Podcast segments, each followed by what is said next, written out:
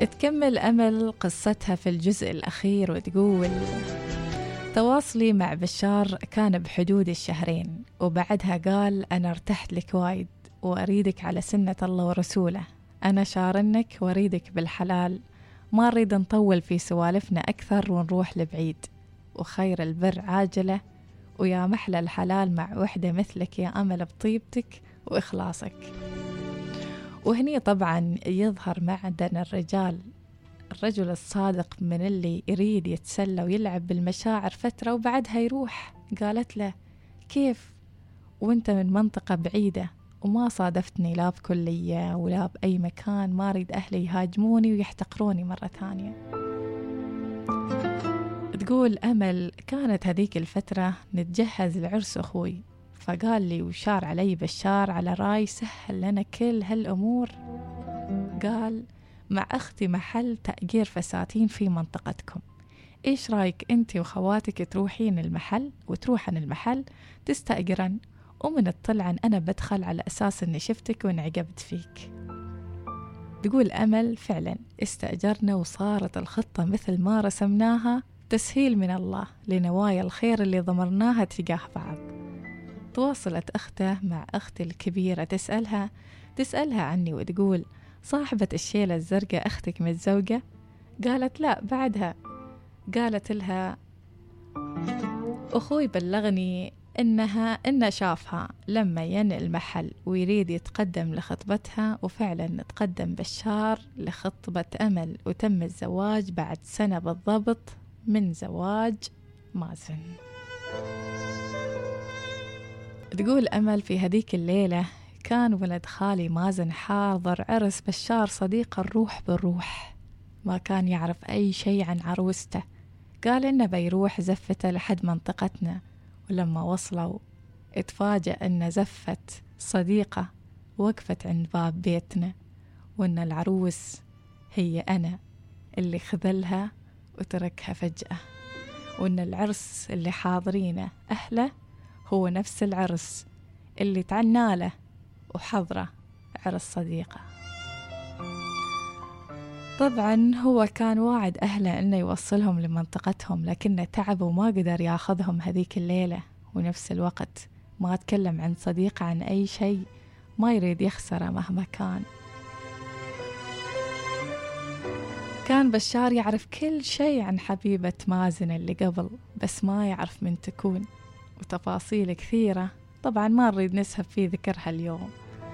تقول أمل سافرنا شهر العسل وعرض مازن أنه يستقبلنا من المطار بعد ما نرجع ويعزمنا في بيته لكني رفضت. رفضت أرجع أتذكر الماضي وأفتح باب نكد بالذكريات المؤذية معه. كنت أريد أعيش حياتي الجديدة بأمان وسلام مع بشار اللي لما دخل حياتي بشرني بكل حب. وإخلاص جاب لي. تقول أمل جبت من بشار أحلى طفلين. صح أن زوجي بشار كان يريد يسمي أحد الأولاد باسم مازن لعلاقتهم القوية اللي ما اهتزت أبد لكني رفضت وسميته على ذوقي. وحاليا عايشة حياة سعيدة ومستقرة. وإيش أخبار مازن؟ خلونا نشوف أخبار مازن. أما مازن فطلق حرمته بعد خمس سنوات من زواجه لأسباب عدم التفاهم والشك الكبير والمفرط تجاه زوجته لدرجة أنه كان يطلب منها أنها تستقيل من دوامها لكنها رفضت واختارت أنها تعتق نفسها منه. وبعدها نسى مازن كل العهود اللي بينه وبين صديقه صار بلا عقل بلا روح بلا مشاعر إنسانية. تقول أمل لدرجة إنه رسل لي بعد طول هالسنين إنه للحين يحبني ويريدني أتطلق من صديق الوفي وأترك زوجي اللي احتواني بشار اللي ضمد جروحي اللي احترمني وصاني واختارني من بين كل البنات. أترك أولادي بذرة حبي وإخلاصي لزوجي. تقول أمل. اشتطيت غضب وقلت له الله يرحمك لأن بالنسبة لي أنت ولحياتي وذكرياتي كلها شخص متوفي وميت ومت من زمان. أنا طبعي الوفاء وأنت تعرف هالطبع فيني وبيظل وفائك كل البشار طول عمري.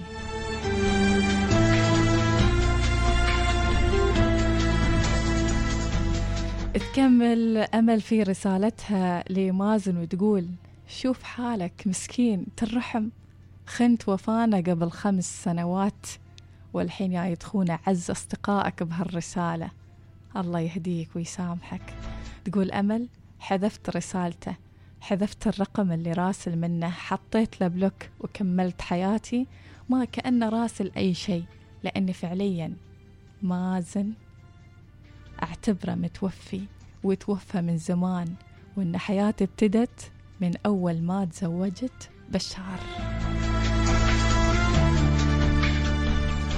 وفي آخر القصة تقول أمل. ما كل الانكسارات العاطفية شر هي كلها خير وخير كبير لو تعلمنا الدرس. خير ما نعرفه غير لما نهدى ونتقبل اللي صار ونشوف الصورة الكبيرة ونعرف إن الأشخاص اللي حبيناهم ورفعنا سقف توقعاتنا فيهم وخذلونا ما هم آخر حبة.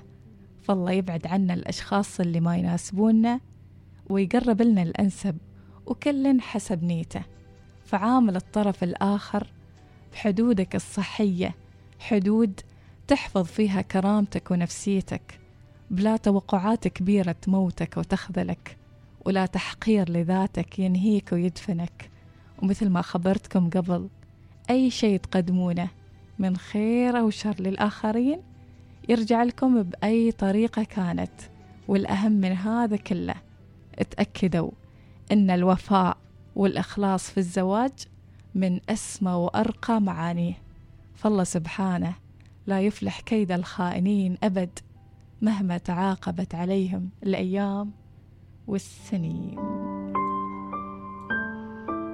وهذه هي قصة أمل ولد خالها مازن وزوجها بشار. وعبد المجيد عبد الله حكاها قبل هذه القصة. وقال أنا من قبل أعرفك كان لي خلان أوفاهم غدر بي.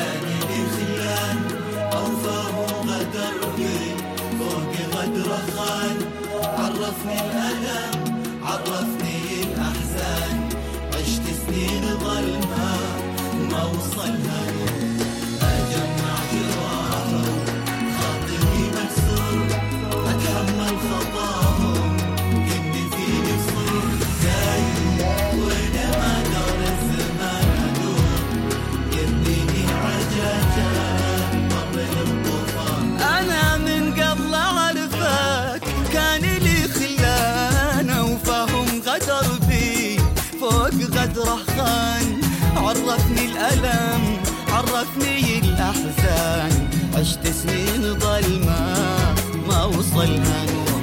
أجمع جراح خاطري مكسور. أتحمل خطاهم كني في نكسور. داير وين ما دار الزمان أدور. يرميني عجاج البر للطوفان. أنا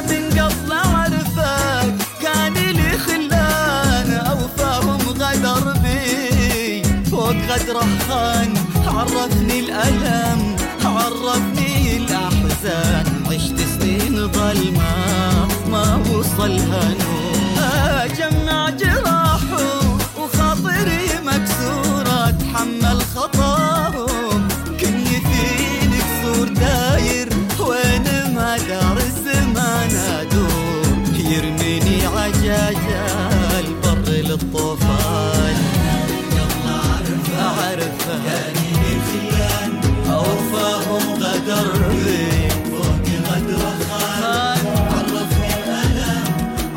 زي الأحزان عشت سنين ظلمة ما وصلنا أجمع جراحة خاطري مكسور أتحمل خطاهم كني فيني قصور داير وين ما دار الزمان أدور.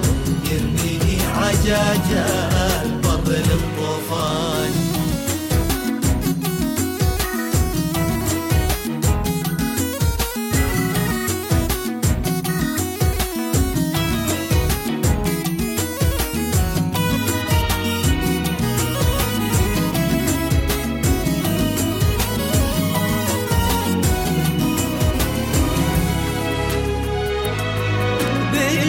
اول ظلمتك ما قريتك زين سئت الظن بك غلطت شوف العين عكر طيبتي ريبه ابو وجهين شككني بنفسي وكل مخلكان فاجأني حنانك ما فهمت خفت أجزع يا صدوقي ود منك كنت كيف صدتك للحظة وانت أول شخص ألمس داخله إنسان. بالأول ظلمتك ما قريتك زين. سئت الظن باك غلط شوف العين. عكر طيبتي ريبه ابو وجهين شككني بنفسي وكل مخلك كان فاجأني حنانك يا صدوق الود منك كنت اندم كيف صديتك للحظة وانت أول شخص ألماس داخل انسان